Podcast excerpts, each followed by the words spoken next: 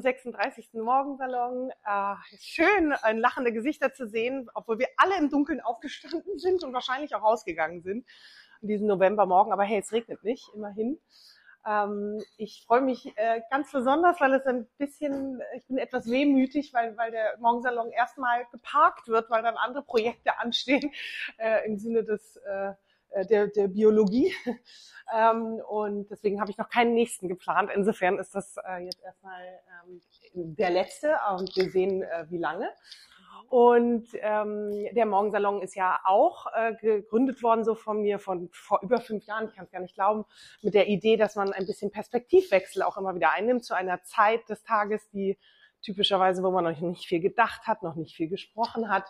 Das hat so seine ganz eigene Magie. Und ähm, heute ist ein Perspektivwechsel mit der wunderbaren Hila, die ähm, ja, da, also mit uns ihre äh, persönliche Geschichte, aber auch ähm, die Geschichte ihres äh, Vereins teilen wird und ähm, Perspektiven, die wir, glaube ich, an vielen Stellen nicht annehmen können, zumindest nicht, wenn wir keine Fluchtbiografie haben, äh, wenn wir uns nicht tagtäglich mit äh, Entwicklungshilfe auseinandersetzen. Und ja, in den Vorgesprächen mit Hila und was ich auch von dir gehört habe im Podcast und so, ist es immer ähm, äh, die Kombination aus nicht nur ähm, der Arbeit und des, äh, des Wirkens, sondern auch mit ganz viel Herz ist da drin und viel ähm, ja, Leidenschaft und sowas, auch was natürlich ist. Also es fühlt sich sehr organisch an und nicht an den Haaren herbeigezogen. Mhm. Äh, man muss jetzt dort und nur dort und so, sondern mhm. es irgendwie hat sich, habe ich das Gefühl, eure Geschichte hat sich gut entwickelt. Insofern freue ich mich, mit dir zu unterhalten und mit euch. Ihr wisst, wie immer Morgensalon äh, oder Salon insgesamt lebt davon, ihr steigt ein. Ich habe ein paar wenige Fragen vorbereitet, aber äh, jederzeit, wenn ihr Fragen habt, wenn ihr Bedenken habt, wenn ihr irgendwie sagt, im Moment nochmal wiederholen, äh, dann äh, springt rein sozusagen. Und guten Appetit. Erstmal Hila, schön, dass du da bist. Herzlich willkommen. Ich sag noch ein paar Worte ähm, zu dir nochmal zu dem ähm, Hintergrund, wenn ich mhm. darf. Du bist ähm, Vorstandsvorsitzende des äh, Hamburger, äh, der Hamburger NGO Visions for Children. Ihr habt auch alle ähm, Flyer dort liegen und auch hier, das sind die Jahresberichte, genau, äh, vom letzten Jahr, wenn ihr ähm, da reinschauen wollt. Und was macht Visions for Children? Ihr setzt euch für bessere Bildungschancen ähm, und Schulprojekte in Afghanistan und in Uganda ein. Ähm, du bist Architektin mhm, ja. ähm, und hast auch sieben Jahre als Architektin hier gearbeitet und ähm, währenddessen hast du mit deiner Schwester, wenn ich das richtig verstanden habe, oder noch mehr Familienmitglieder, erstmal mit deiner Schwester? Nee, meine Schwester ist nur äh, später dazu gekommen. Genau. Freunde haben es gegründet. Ach, guck mal, okay, gut. Also du hast das mitgegründet, mhm. mhm. den Verein und ähm, erst so als Ehrenamtliches und dann hast du irgendwann die Führung übernommen und dann mhm. irgendwann in ähm, genau, 2019 entschieden, gut, Architektur, so schön mhm. sie ist. Und du hast ja. mir gesagt, das war schon schwierig, ja. Äh, die Entscheidung. Also es war jetzt nicht nur so, oh ja, dann lasse ich das so links lieben. Ähm, lasse ich, ich mache das hauptberuflich, übernehme ich die Leitung ähm, äh, von, von Visions for Children. Du bist in Kabul geboren und 1990 mit deinem Bruder und deiner äh, ganz kleinen Schwester und deinen Eltern nach ähm, Deutschland geflohen. Mhm. Und insofern ähm, wäre meine erste Frage, die ich äh, den meisten Gästen stelle, ist einfach, also ich habe jetzt aufgezählt, was man online über dich finden würde, mhm. aber vielleicht äh, ähm, gibst du uns, soweit du natürlich nur möchtest, einen Einblick, wer ist denn die Person hinter oh. diesem Weg, hinter diesen Titeln, hinter... Immer so schwere Fragen am Morgen. Ja, schöne Fragen, einfach deine Historie und was was ist ungesagt geblieben? Äh, was ist grade? ungesagt geblieben? Und so weit aus, wie du möchtest. Oh, nee. ich glaube, du hast das schon ganz gut gemacht. Ich, ähm, ja, was ist denn jetzt ungesagt geblieben? Das ist jetzt ganz schwer, Ellie. ähm, Seid ihr direkt nach Hamburg gekommen zum Beispiel? Das ja, ja. Wir sind tatsächlich ähm, Ende der 90er, äh, Ende der 80er, ja, haben unsere Eltern die Möglichkeit gehabt, Afghanistan zu verlassen. Da muss man ja auch zu sagen, das ist keine Selbstverständlichkeit. Sie haben zu einer besseren ähm, Gesellschaftsschicht gehört und konnten sich dann die Ausreise auch ähm, leisten. Und wir sind direkt nach Hamburg gekommen, also nach Hamburg-Langhorn. Mhm. Und ähm, ich identifiziere mich sehr auch damit. Also wenn jemand fragt aus Hamburg, sage ich ja, aber Hamburg-Langhorn. Mhm. Äh, weil Hamburg ist vielfältig. Und ähm, Genau, und das war die Geschichte. Und dann halt die Schule, dann äh, habe ich angefangen zu studieren und da habe ich nämlich die Gründer von Visions for Children kennengelernt. Und wir haben das sehr, sehr lange einfach ehrenamtlich ähm, geführt, weil Naja, wir hingen den ganzen Tag zusammen. Mhm. Ähm, wir dachten, wir können das auch irgendwie sinnstiftend nutzen. Ähm, und wir haben, ja, unsere Eltern haben gespendet, ähm, unsere Kommilitonen haben gespendet. Das waren wirklich Kleinstbeträge, aber irgendwie hat das total Mut gemacht, dass irgendjemand ein bisschen daran glaubt, dass wir was Gutes damit tun, ähm, bis es dann ja so zu einem kleinen Durchbruch. Ah, ich weiß noch, wir haben irgendwann hat, ähm, ich weiß nicht, ob man die Marken oder die Unternehmen nennt, aber Globetrotter, da hat ein äh, Freund von uns gearbeitet, die haben 1000 Euro gespendet. So und das war so, oh mein Gott, ein Unternehmen gibt uns 1000 Euro. Und, ähm, und das war so der Moment, wo wir gedacht haben, okay, es geht, also es funktioniert und wir können, wir können auch ähm, mehr erreichen. Weil bis dahin wurden wir ehrlich gesagt auch nicht wirklich ernst genommen, weil unsere El gerade von unseren Eltern nicht.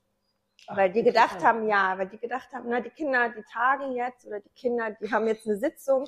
Wir waren immer für die irgendwie so, äh, wurden nicht ernst genommen. Also das war auch echt, ähm, weil die, weil die Sitzungen fanden bei uns zu Hause statt, fanden in der Mensa statt, irgendwo. Das war ja nicht besonders professionell. Ähm, und die haben das tatsächlich nicht ernst genommen. Und, äh, und auch, ich glaube, als, als wir dann erzählt haben, dass auch erstmal erstmalig eine größere Summe gespendet wurde, ich glaube, da kam so ein kleines Umdenken, aber ich bin nicht sicher, ob sie es bis heute wirklich ernst nehmen.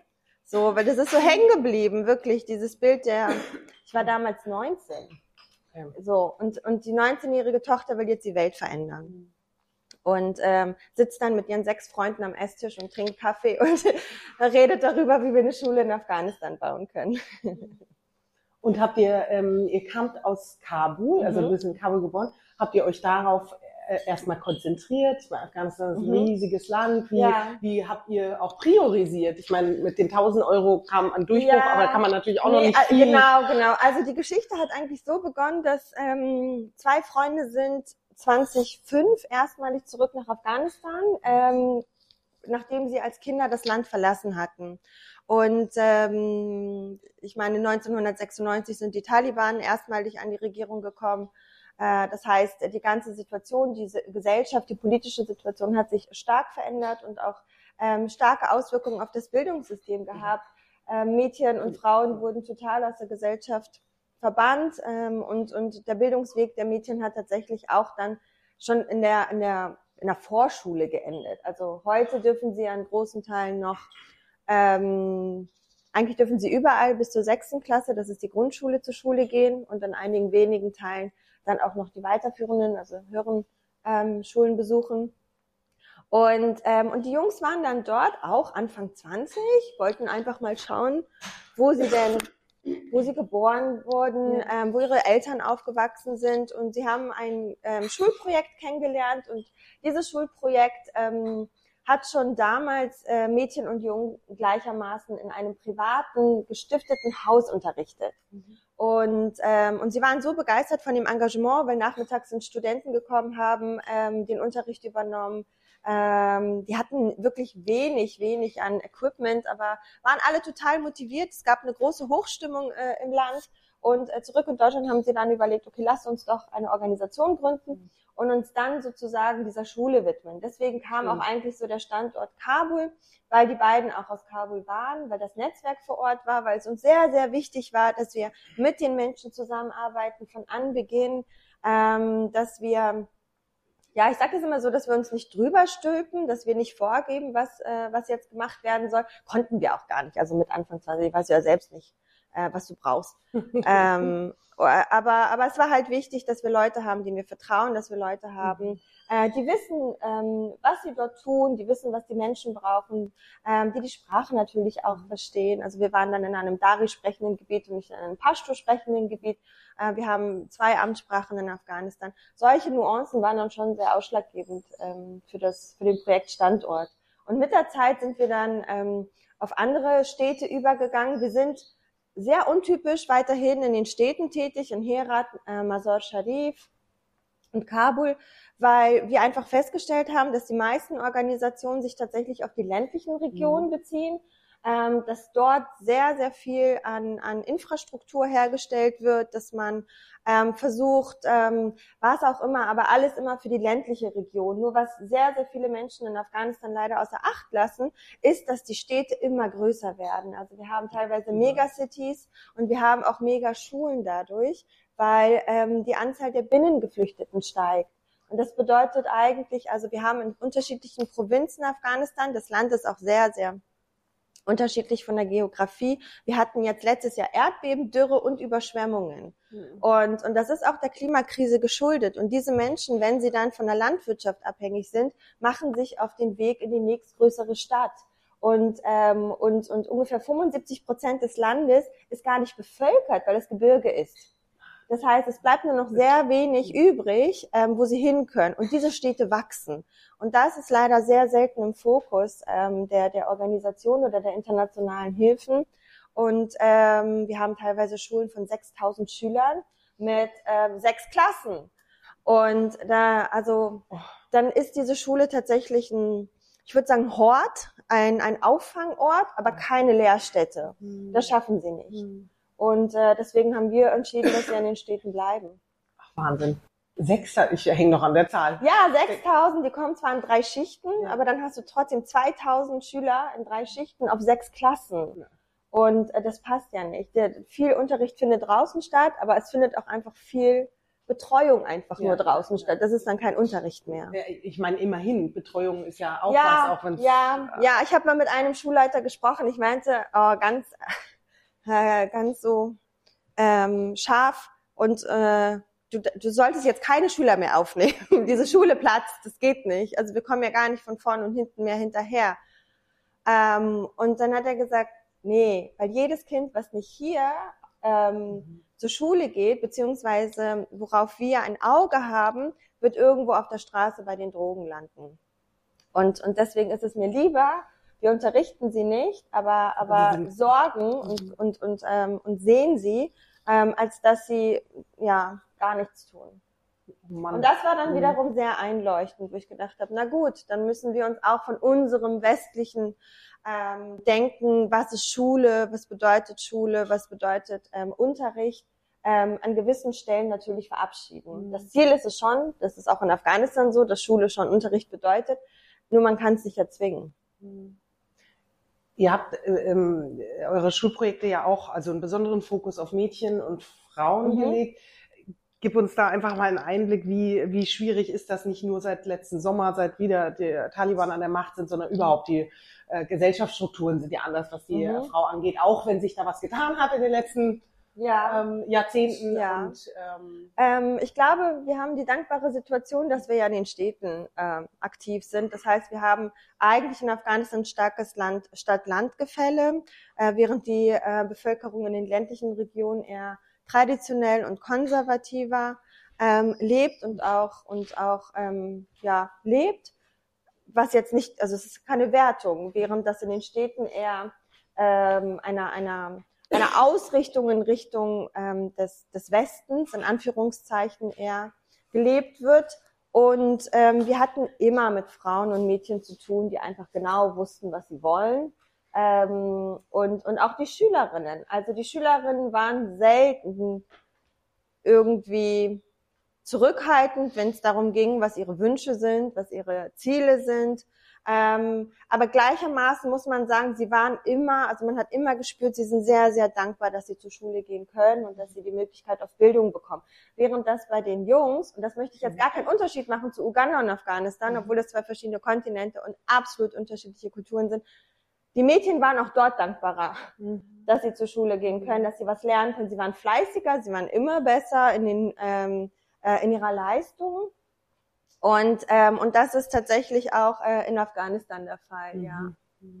Und ähm, äh, also Städte, ich stelle mir das jetzt vor, wenn du sagst, naja, die Stadt ist nicht so konservativ wie das Land. Mhm. Also das haben wir ja auch hier. Ich bin in Bayern groß geworden, also da sowieso äh, kenne ich das gut.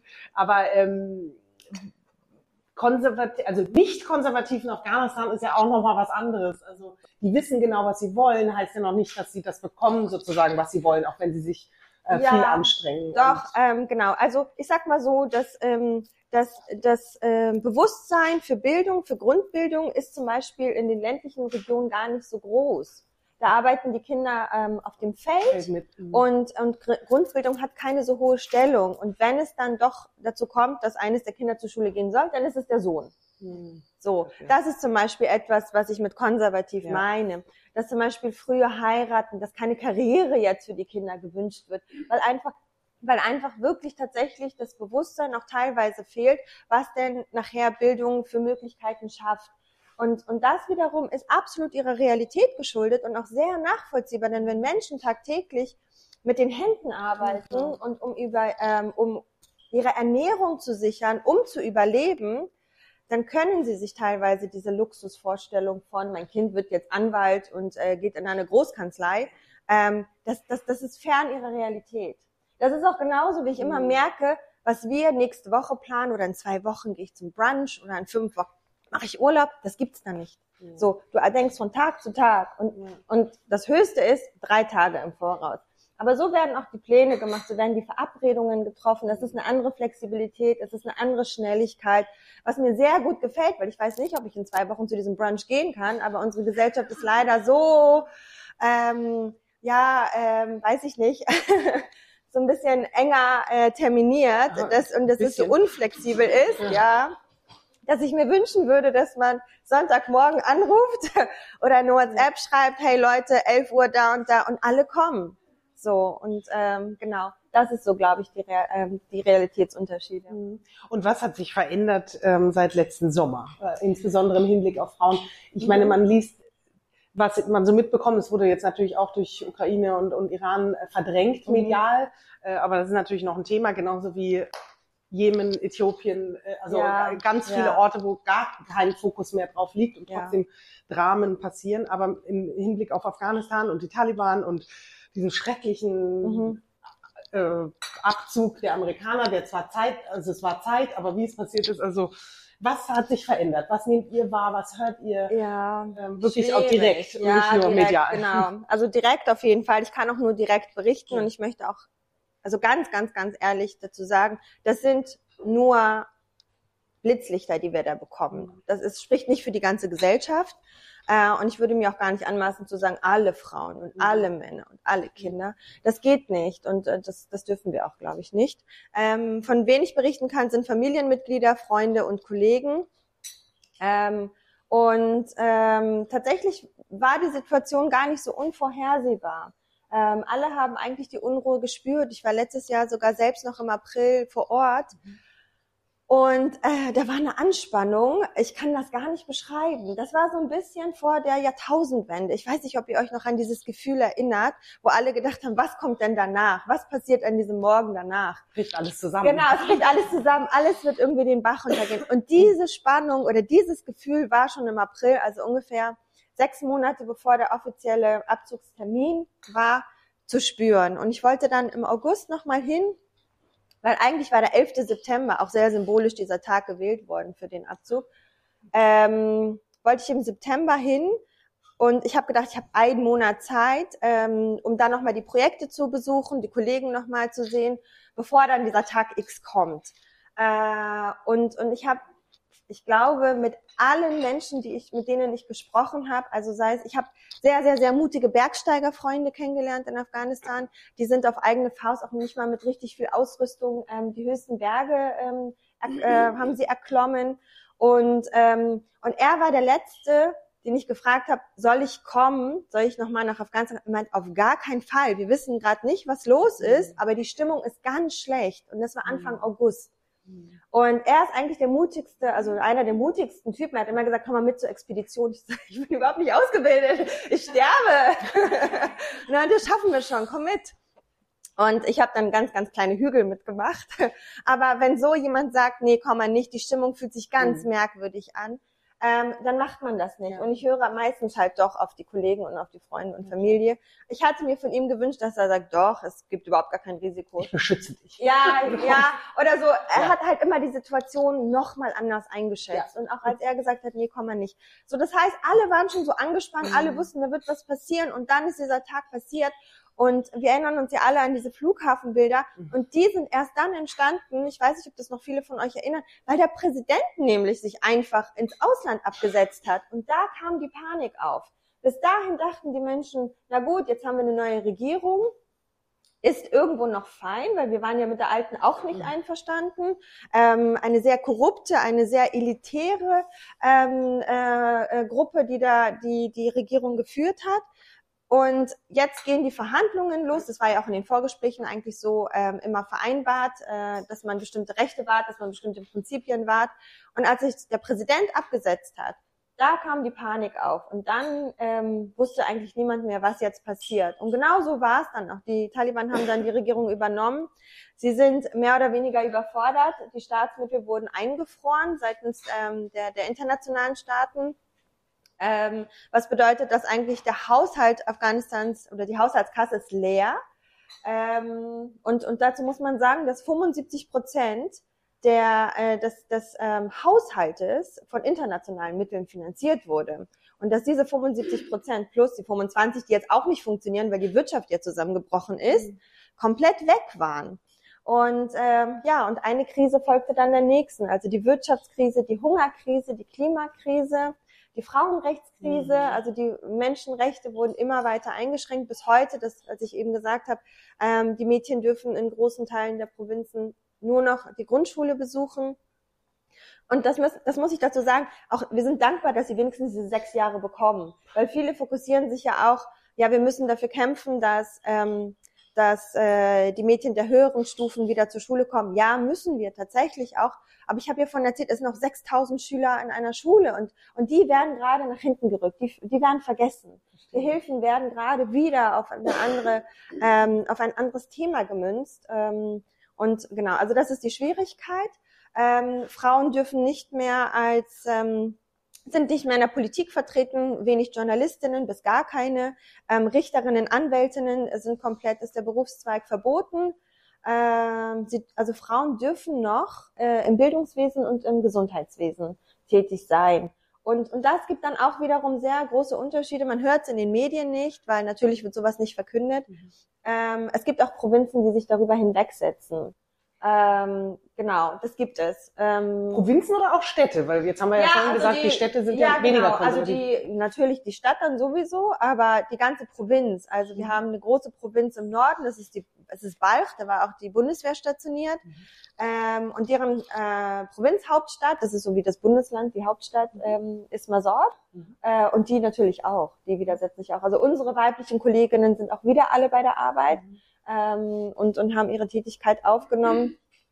Und äh, genau, ich glaube, so was sich wirklich stark verändert hat, ist einfach die Lebensqualität. Die Lebens, die war schon nicht hoch. Also Afghanistan immer schon zu den einen ähm, der der eher unterentwickeltsten ähm, Ländern nach dem Human Development Index. Also das heißt, wenn man Bildungswesen, Gesundheitswesen, Infrastruktur und, ähm, und Menschenrechtssituation anschaut, dann waren wir immer auf den hinteren Rängen.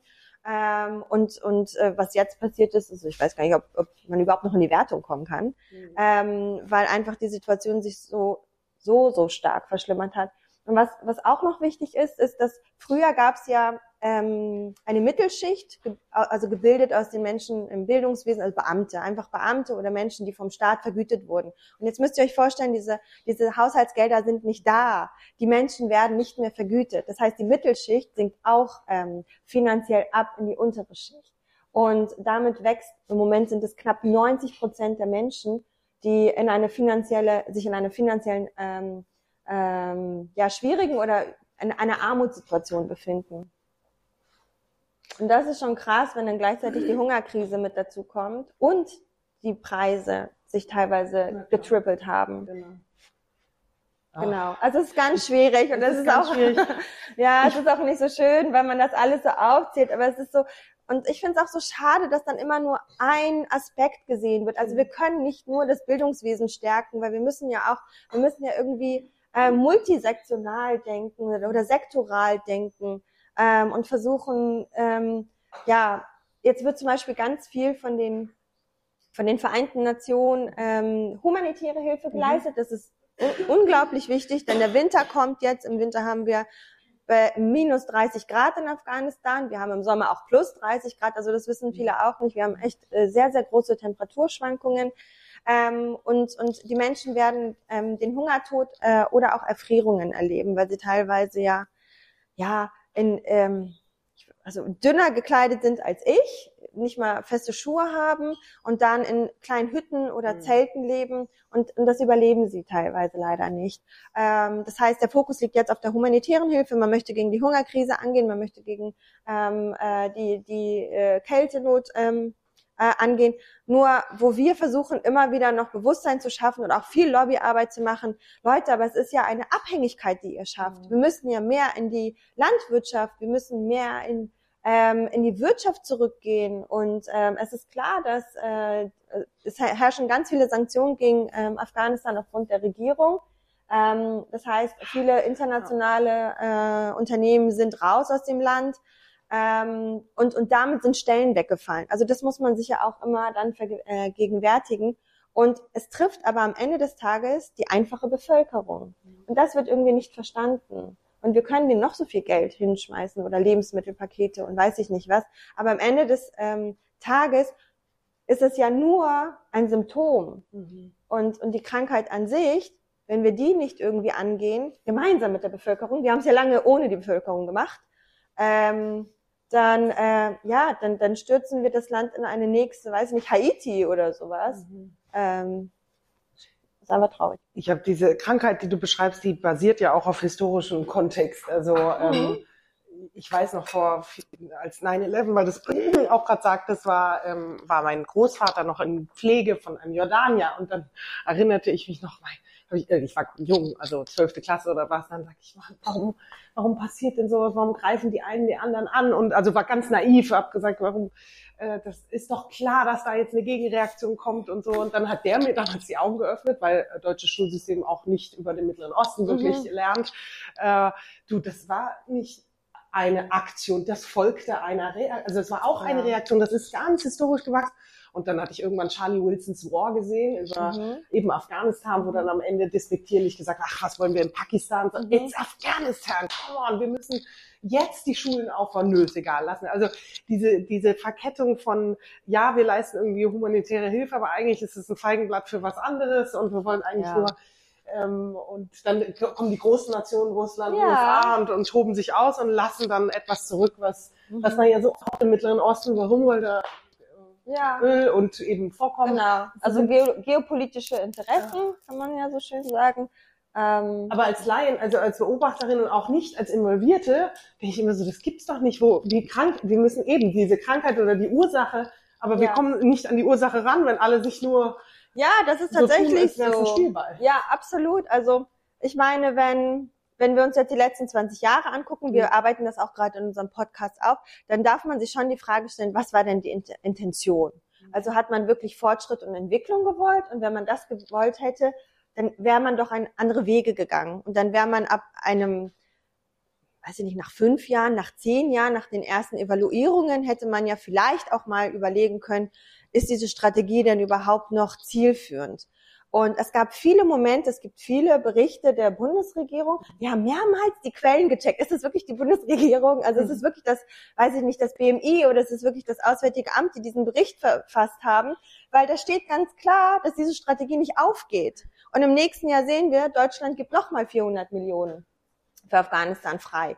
Und, und, und dann fragt man sich, aber warum? Also mhm. warum? Ähm, ohne einen Strategiewechsel, also dass sie die finanziellen Mittel geben oder ja. dass wir sie geben, großzügig, wunderbar, aber es muss ja ein Strategiewechsel mit äh, passieren. Und der war sehr oft nicht äh, sichtbar.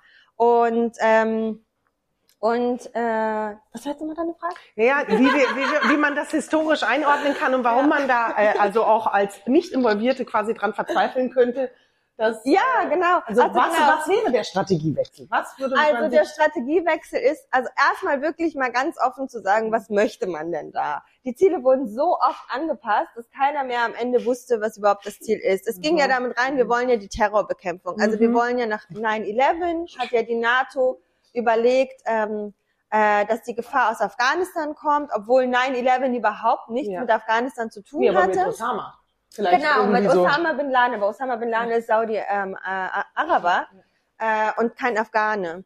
Und, ähm, und man vermutete, dass er sich irgendwo in Afghanistan ähm, äh, aufhält. Zack, war der Genau, auch aber es war gar nicht klar. Er könnte auch in Pakistan sein, er könnte auch woanders sein. Man, äh, man wusste es nicht. Äh, aber dann wurde die Invasion gestartet. Wir wollen jetzt den Terror, der Terror, der von Afghanistan ausgeht, bekämpfen. So, dann war ja Osama bin Laden irgendwann ähm, gefunden und auch ähm, Viel, getötet. viel, viel später. Ja, viel, viel, viel später. Ähm, und, und während dieser ganzen Zeit, ja, war dann nochmal der Fokus ein anderer. Also man weiß es nicht genau. Ich habe mehrmals jetzt wirklich geschaut, was sind denn die formulierten Ziele, Mhm. weil ja äh, Frau, also unsere ehemalige Ministerin, ähm, äh, nee, AKK, ähm, Annegret äh, Kramp-Karrenbauer, die ja dann ähm, im April gesagt hat, naja, unsere Ziele wurden ja erreicht.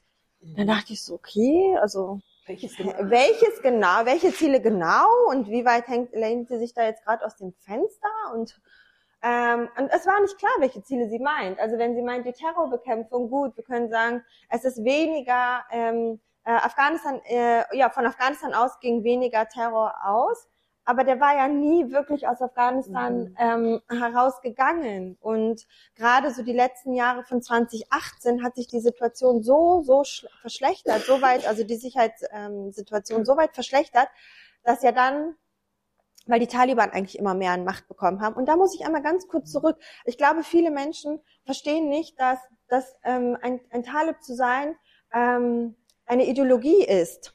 Das ist einfach eine, das sind nicht Menschen, die so geboren werden, das sind Menschen, die sich dann dieser Ideologie anschließen. Und wenn wir es jetzt ganz überspitzt sagen, dann ist es so wie rechts, ähm, äh, wie rechts zu sein. Mhm. Und, und auch diese Menschen erkennt man jetzt nicht an ihrer Kleidung, also unbedingt an ihrer Kleidung oder an ihrem, an ihren Haaren oder an ihrem Aussehen. Es ist einfach ein Gedankengut. Und, ähm, und, und man hat von Anfang an diese ganze Gruppe ausgeschlossen. Sie waren bei keinem der, der politischen Entscheidungen dabei, sie waren nirgendwo dabei, ähm, weil sie einfach ausgeblendet wurden. Und sie haben aber gerade in den ländlichen Regionen, wo ich ja meinte, dass es eher konservativ ähm, gelebt wird, da haben sie extrem schnell wieder an Macht gewonnen, weil die Menschen dort sich eher von, den, ähm, von, einem, von einem Talib verstanden haben, als von einer ähm, von ja von dem Westen ge gestellten Präsidenten, wie es Rani dann war oder auch wie es ähm, Karzai zum Beispiel war. Das waren teilweise in, äh, in den USA ausgebildete Menschen, die dann zurück nach Afghanistan sind, um dort die Regierung zu übernehmen oder in der Regierung zu arbeiten. Und äh, sie konnten sich damit nicht identifizieren. Sie haben sich nicht abgeholt gefühlt, sie haben sich nicht gefragt gefühlt. Das kennen wir ja hier Und auch. genau, genau, das passiert ja hier genauso. Also wenn man dann irgendwann den, den Kontakt oder die Beziehung zu den Menschen verliert. Und äh, damit hatten, haben die Taliban eigentlich an Macht gewonnen. Und die sind dann 2018 so stark gewesen, das war das unsicherste Jahr of ever, ähm, dass dann die internationale Staatengemeinschaft äh, interagiert hat und gesagt, wir müssen mit denen sprechen, weil gerade was hier passiert, das geht nicht. Und was haben sie gemacht? Sie haben mit den Taliban gesprochen, ohne die afghanische Regierung dazu zu holen. Und das war auch wiederum, ja, und wenn dann jemand sagt, okay, das war alles nicht vorhersehbar, dann weiß ich auch nicht. Ich meine, du kannst nicht in eine, mit, mit, ähm, ich nenne es mal, mit einer Terrormiliz sprechen, ohne die afghanische Regierung einzubeziehen. Weil Die am Ende des Tages, ja, die du Also- gestellt hast, genau. Dann wurden die nämlich beiseite geschoben und eigentlich hat sich das alles nochmal so im Kreis gedreht. Oh mein Gott. Und warum sagtest du 2018 war das, äh, äh, Ja, das, Schlimmste? war, Also- das waren die, ähm, das war die höchste Zahl an, an Anschlägen mit, und ähm, zivilen Opfern. Oh. Ja, das, das war so 2018 genau. Also in diesen 20 Jahren. Wahnsinn. Welche Blindspots erkennst du hier?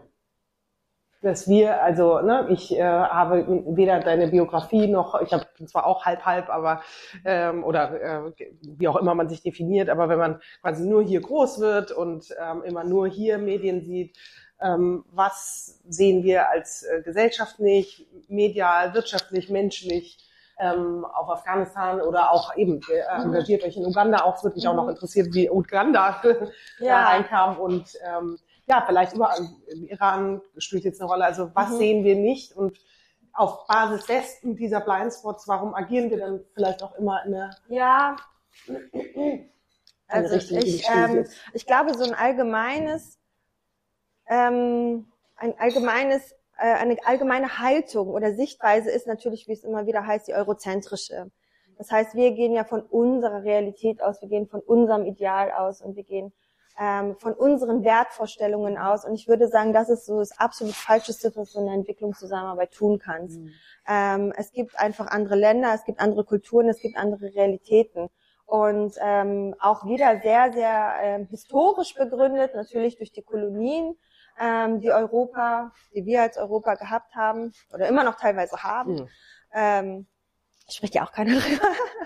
ähm, also outgesourced. Outgesourced, also so, ja, mhm. ja, ja, outgesourced. Mhm. Ähm, dass, dass, äh, äh, ja, dass, dass, dass dann einfach so ein Überstülpen passiert.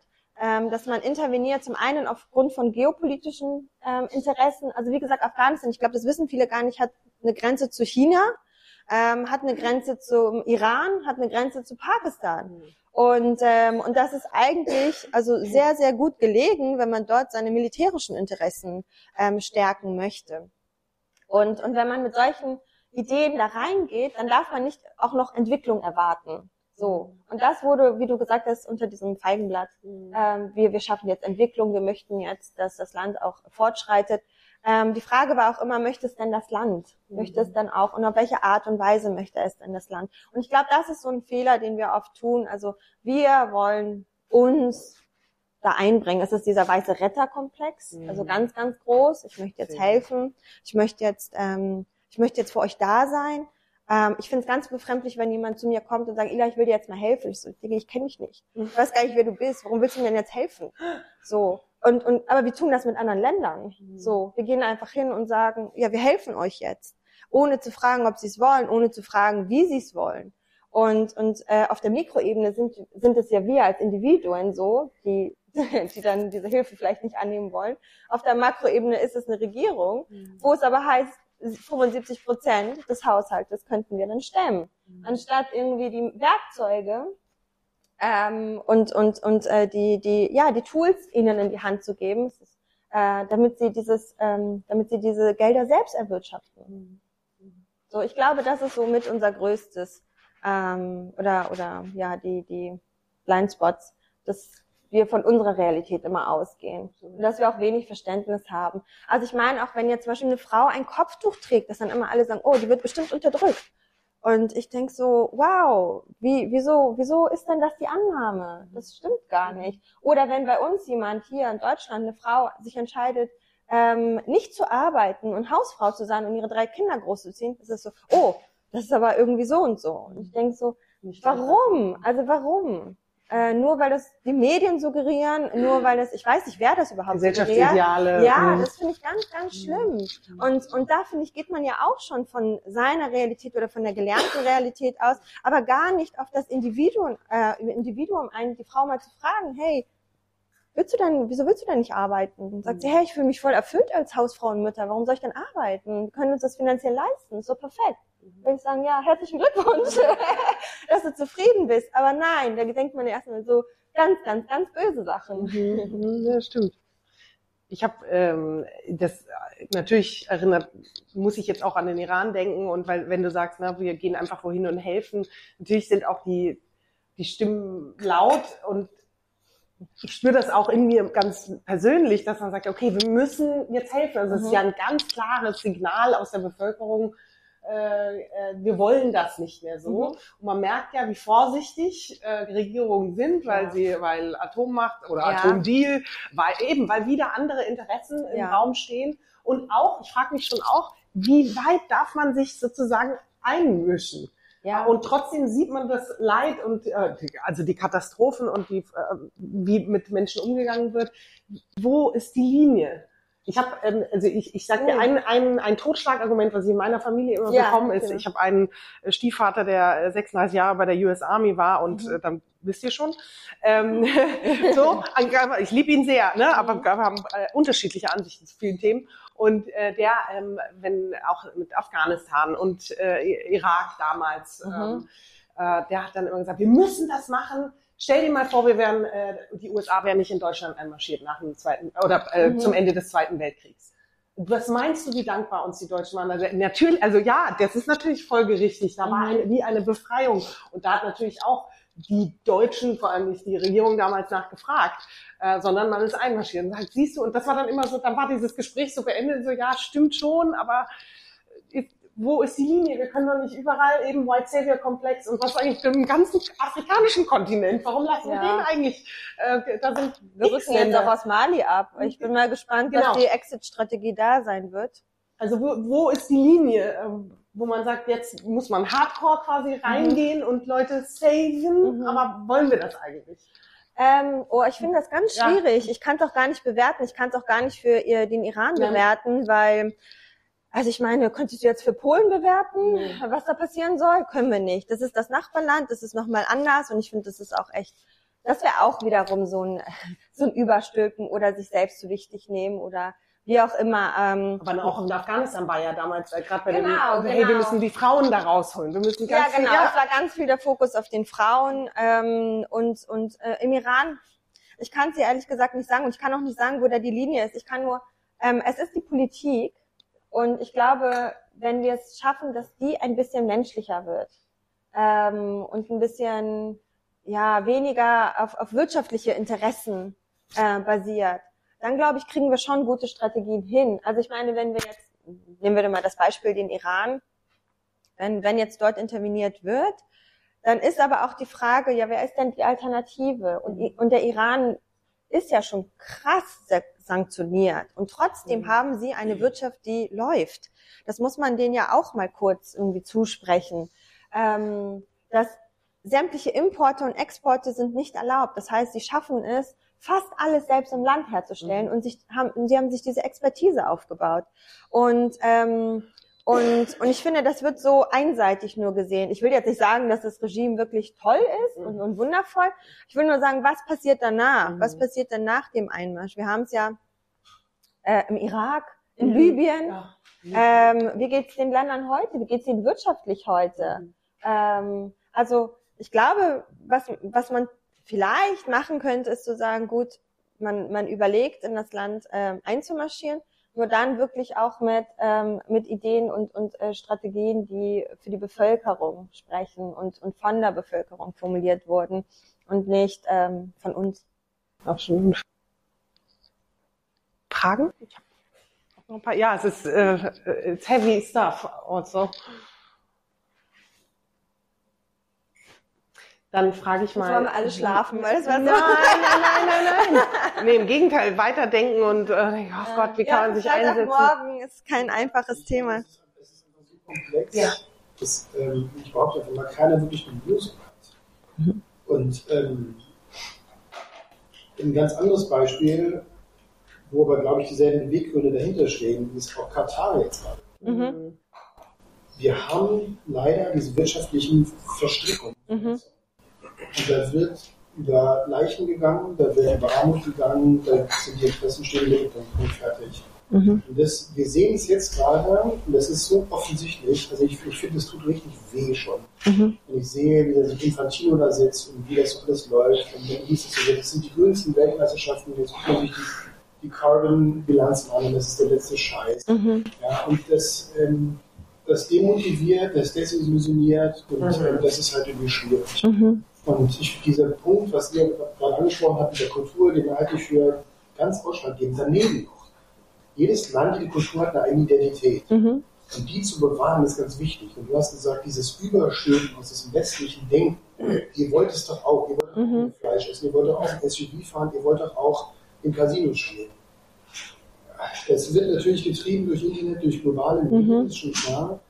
Aber diese Grenze, diese, Ja. diese Balance zu finden zwischen dem, ähm, was wird wirklich gewollt, global, und was sind die Wurzeln? Also was, Mhm. was, was soll auch bleiben, was darf auch Mhm. bleiben, mit dieser Identität da. Absolut, ja. Das finde ich ganz schwierig. Ja. Deswegen, äh, Wundert mich das nicht, dass hier eine Stille, Stille ist, genau. Ja, ich ähm, finde auch Katar ist ein super gutes Beispiel und das ist auch wieder etwas, was unsere Medien ähm, oder wie sie berichten, ähm, die WM, ich habe, also ich empfinde nichts Gutes dabei gerade, ich weiß nicht, wie es euch geht, aber ähm, es wurde jetzt nicht hoch äh, gejubelt, ähm, endlich die WM in Katar und, und es geht los. Ähm, und natürlich die, die Arbeitsbedingungen der, der, der Gastarbeiter, wenn man sie mal so nennen möchte. Was aber nicht genannt wird, ist, dass zum Beispiel Nepal ähm, teilweise, also zu 25 Prozent ihres äh, Bruttoinlandsproduktes passiert über diese, ähm, ähm, ja, über, über Labor ähm, Sales sozusagen, indem sie nämlich ihre, ihre Bevölkerung ja, verkaufen oder ausleihen. Und weil sie woanders quasi mehr Geld verdienen. Als ja, auch, oder weil es nicht genug Arbeit im eigenen Land genau. gibt. Und diese Menschen arbeiten dann, dann schicken sie das Geld nach Hause. Das mhm. heißt, die Familien werden wirtschaftlich gestärkt. Die wiederum haben eine Kaufkraft. Damit wird die Wirtschaft insgesamt gestärkt.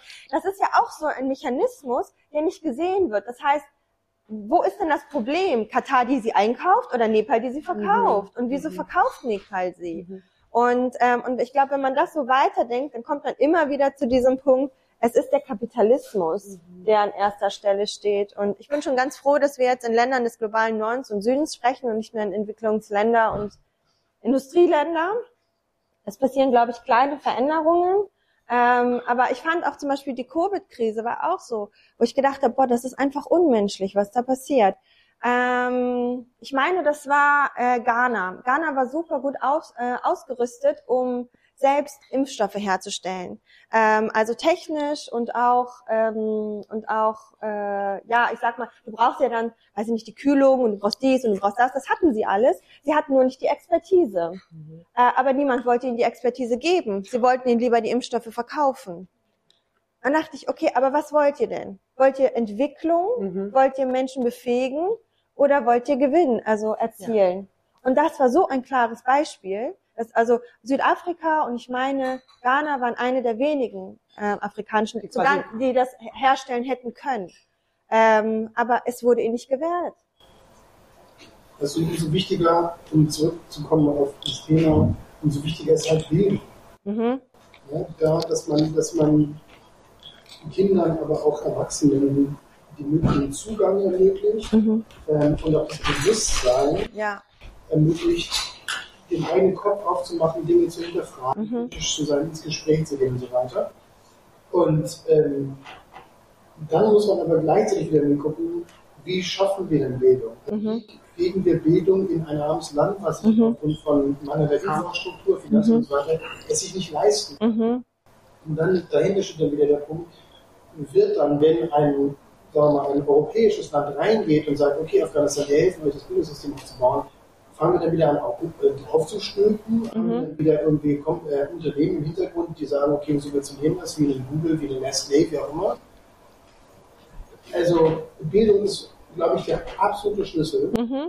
Und dann muss man ja wieder gucken, okay, wie kriegen wir das so hin, dass wir auch da wieder die Balance halten zwischen dem, was möglich ist ja. und dem, was gewollt ist. Absolut. Also ich stimme dir voll zu. Ich meine, deswegen sind wir auch im Bildungsbereich tätig. Ähm, und gleichzeitig müssen wir wieder multisektoral ähm, denken. Denn Kinder oder Familien, die auf, ähm, auf, auf äh, die, die finanzielle Unterstützung ihrer Kinder angewiesen sind, die ihre Kinder zur Arbeit schicken müssen oder aufs Feld schicken müssen, die werden es nicht schaffen, dass das Kind zur Schule geht und Bildung erfährt. Und, und das heißt, man muss halt beides betrachten. Wie schaffen wir, dass, diese, dass es dieses Kind die Kapazitäten bekommt ähm, oder die Ressourcen erhält, zur Schule zu gehen und gleichzeitig nicht die Familie damit belastet wird. Das passiert in vielen Ländern ja über die Schulspeisung, ähm, dass man dadurch einen Anreiz schafft, dass die Kinder zur Schule kommen und die Eltern wissen dann, okay, ich muss jetzt vier Menschen weniger, zumindest einmal am Tag ernähren. Äh, das ist zum Beispiel ein Mechanismus, der besser oder schlechter funktioniert. Ähm, und auch da wünscht man sich einfach, es muss halt beidseitig passieren. Wenn wir schaffen, dass die Eltern in der Landwirtschaft ähm, gutes Saatgut bekommen und nicht irgendwas, was deren Böden mhm. zerstört, dann brauchen sie vielleicht weniger ähm, Hilfskräfte auf, äh, auf, dem, auf dem Feld und die Kinder hätten mehr Zeit, in die Schule zu gehen. Und, und da spielen sich leider auch die Organisationen oder die Interessen oft ähm, gegenseitig irgendwie ins, ähm, äh, ja, in die, in die Karten. Ist auch nicht so. Also da betrachtet auch leider, das ist mein eigenes Feld, aber jede NGO so sein eigenes äh, Thema und, und möchte ungern rechts und links mal schauen, was da noch so geht. Oder sich gegenseitig helfen.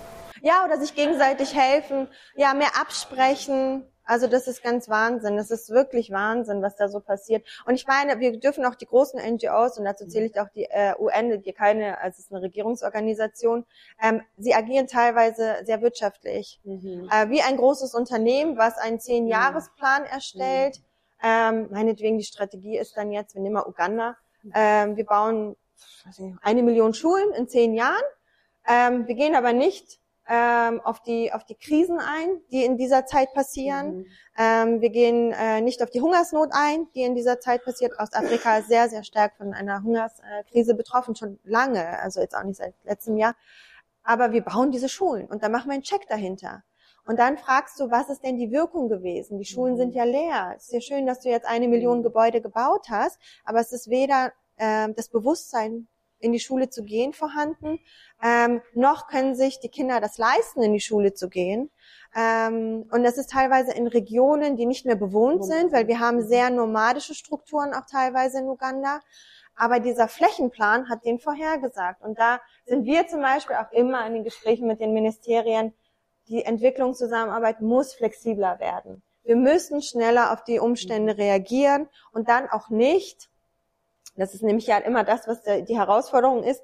Ähm, 30 Seiten Anträge umschreiben, die Ressourcen hat ja keiner, nochmal eine Risikoanalyse durchzuführen und dann nochmal irgendwie wöchentlich in Interviews mit den Ministerien zu gehen, damit sie sich alle ähm, absichern, äh, dass es jetzt wirklich auch gemacht werden sollte. Also unsere Bürokratie ja. steht dem Ganzen extrem im Weg und und ich, ich würde mir wünschen, dass es flexibler ist, dass ich sage, hey, das ist jetzt auch sehr, sehr idealistisch gedacht. Wir haben jetzt 500.000. Das Thema ist Bildung. Und ob es jetzt Schulen sind, die wir bauen, oder ob wir Homeschooling machen ähm, oder, oder ähm, Fernunterricht, äh, das passen wir der Situation mhm. an. Mhm. Ähm, und, und am Ende des Tages können wir sagen, hey, so viele Kinder haben ihre Grundschule erfolgreich abgeschlossen. Aber du musst ja sagen, du baust eine Schule mit sieben Klassenräumen und mit fünf mhm. Stühlen da drin. Und wenn ein Stuhl da fehlt oder nur einen sechsten Stuhl brauchst, dann darfst du nochmal einen Antrag stellen, äh, weil du jetzt nochmal oh. diesen, ja, das ist voll verrückt, das ist richtig verrückt. Und da denkst du auch, okay, aber das ist ja auch irgendwie fern der Realität. Ähm, und, und so unflexibel die Rechenschaftspflicht, weil unsere Steuergelder ja, da reingehen genau, und so. Das genau, ist dann auch genau. wieder eine Systemfrage. Ist es auch, genau. Es sind ja. unsere Steuergelder, wir stehen da auch in hoher Verantwortung. Ich meine aber auch, unsere Steuergelder werden an anderer Stelle weniger verantwortlich ausgegeben. Da könnte man ja auch mal die Ministerien gegeneinander aufwiegen. Was, was ist denn deine Masterclass, dein Best Practice, dass Spendenfluss mhm. so mikromäßig wie möglich wirklich ankommt? Weil ich glaube, auch so ein Vorurteil in Deutschland ist, wenn ich spende, äh, also ein Riesenapparat wie äh, United Nations oder so, der kommt mhm. nicht an. Das ist so ein typisches Vorteil, das die mhm. Bereitschaft. Aber wie so mikromäßig, dass wenn ich da ankommt, dass eine Lehrerin bezahlt werden kann, dass eine Lehrerin eine Ausbildung bekommt. Habt ihr dann eine Masterclass? Und also dann bis zum Schluss die Konten verwalten kann. Jetzt das Geld wirklich angekommen. Bei dieser Person. Du meinst aus Spendersicht oder du meinst aus der Implementierungssicht? Ja, genau. Also aus beiden Sichten. Verbrauchen ist hier treuhändische Konten oder das Ah, okay. Jemand da reingrätscht und das Geld abgreift, äh, obwohl ähm, ich meine, das kann, ja, ich glaube, dass wir, wir müssen damit mal anfangen. In Deutschland, unser Spenden, unsere Spendenbereitschaft sehr gering. Also wirklich sehr gering. Im Verhältnis zu anderen Ländern wird der Euro dreimal umgedreht, bevor es für eine gute Tat weggegeben wird. Und ich sage zu jedem, hey, wenn 50 Prozent dieses, dieses Euros ankommen, dann ist es doch in Ordnung. Was mit den anderen 50 Prozent passieren, hört euch auf, also hört bitte auf, euch so viele Gedanken zu machen. Das machen andere Länder, die machen das. Also die spenden, gerade ich bin in der afghanischen Community groß geworden. Es geht ihnen um, äh, um den Move, den sie machen, um diese 20 Euro oder den Euro, den sie hergeben und nicht um das im Einzelnen zu hinterfragen, was jetzt damit passiert. Und ähm, also das ist das Erste, wo wir auch als, als Land wirklich nicht besonders stark aufgestellt sind. Es gibt einen Global Giving Index, wo die Länder nach Großzügigkeit, nach Zeitspenden, nach Engagement eingestuft werden. Und ich glaube, die ersten Länder sind immer so Indonesien, Kanada, Malaysia. Deutschland ist auf Platz 50 oder 60, also sind ganz weit hinten, obwohl wir so wirtschaftsstark sind. Das muss man sich auch mal kurz irgendwie ähm, ja, vor Augen führen. Zählt sowas wie Ehrenamt wahrscheinlich nicht. Doch, zählt es. Und trotzdem sind die alle weiter. Zeitspenden ist Ehrenamt. Ja, ja.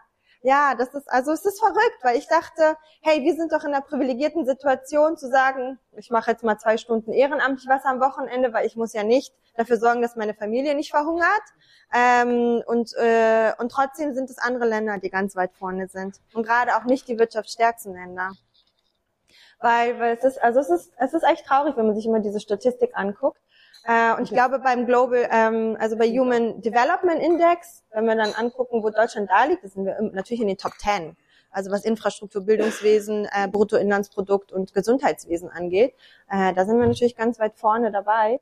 Und ähm, genau, ich glaube, es ist super schwierig. Also man muss sich wirklich ein bisschen davon befreien, ähm, was, was mit diesem, was mit jedem Cent dieses Euros passiert. Ich glaube, äh, wir haben hier gerade so in den 70er Jahren begonnen, ähm, eine, eine Einzel, ein Einzelschicksal äh, im Fundraising zu kommunizieren. Mhm. Dieses kleine schwarze Kind äh, droht zu verhungern. So, und du musst jetzt 10 Euro spenden, damit du dieses mhm. kleine schwarze Kind ähm, äh, rettest. So, das war das Narrativ. Und ich sage das so, weil es genau so war. Wir merken das an den Spenden für Uganda und Afghanistan. Mit Afghanistan verbinden die Spender Unterdrückung der Frauen, mit Afrika oder Uganda verbinden sie das kleine arme schwarze Kind. So, das heißt, die Privatspenden sind meistens großzügiger für Uganda, mhm. weil gerade so, es ist tatsächlich so. Mhm. Und da müssen wir wegkommen, weil diese 10 Euro können niemals dieses Kind erreichen. Du hast ja schon Transaktionsgebühren. So, damit gehen ja schon die ersten ähm, äh, Cents ab. Dann, ähm, ja gut, wir arbeiten hier ehrenamtlich, wir arbeiten dort ehrenamtlich, das könnte man mal schaffen. Äh, aber es ist ja auch nicht die Realität, weil du hast ja Lohnkosten, du hast Währungsschwankungen. All diese ganzen Geschichten werden in diesen 10 Euro nicht kommuniziert. Und was wir versuchen, ist wegzugehen von diesem Einzelschicksal. Mhm. Hey, lasst uns doch vielleicht, das ist jetzt sehr groß gesprochen, aber den Hunger in der Region eindämmen. Wir sagen jetzt auch nicht bekämpfen, das wäre auch übertrieben, aber zumindest eindämmen für eine bestimmte Periode, sechs Monate, zwölf Monate. Ähm, und, und es kostet so viel, um so viele Menschen zu erreichen. Und da stückle ich das dann auch nicht auf die einzelne Person, ähm, weil das kann ich ja gar nicht gewährleisten. Ich müsste ja, ja, die Trans, also dann müsste unser Kollege vor Ort komplett ehrenamtlich arbeiten, er müsste seine Benzinkosten auch selbst tragen, weil das kostet ja alles Geld, das zu transportieren. Mhm. Ähm, er müsste einen riesen Lastwagen mieten, den kann er dann auch auf seine eigenen Kosten tragen, weil ähm, er kann das ja nicht in seinem privaten Pkw äh, säckeweise Reis ähm, äh, transportieren. Also diese ganzen Sachen werden immer so ausgeblendet. Und ich glaube, was, wichtig, was auch wichtig ist, ist tatsächlich auch kleine Strukturen zu fördern, weil wir ähm, es gibt verschiedene Berichte auch, die die Wirkung von von äh, direkter Entwicklungszusammenarbeit messen. Und je näher man mit der Zivilgesellschaft zusammenarbeitet, umso effektiver ist es. Also wenn man Quantity möchte, dann ist natürlich die UN die richtige Anlaufstelle, weil, ähm, weil mit ihrer Manpower und ihrer Geschwindigkeit ähm, sind sie einfach viel, viel schneller äh, da. Aber was die Effektivität äh, anbetrifft, dann könnte man das in Frage stellen. Wie effektiv ist es das, was sie da tun? Ich glaube, das Problem ist auch insbesondere bei den großen NGOs. Ne? Ähm, die Transparenz ist nicht da. Wo geht? Also, mhm. die Deutschen möchten gerne genau wissen, wo geht meine Steuern. Ja, ist ich werde, ich werde regelmäßig gefragt, kommt denn mein Geld, das Geld überhaupt an? Was passiert denn dann? Habe ich damit jetzt irgendwie für Schulen gespendet oder habe ich damit äh, ähm, und es fehlt an der Transparenz, also schon historisch gesehen, das kann es fehlt an der was es eigentlich auch braucht, um all diese ähm, Dinge in Gang zu setzen. Ne?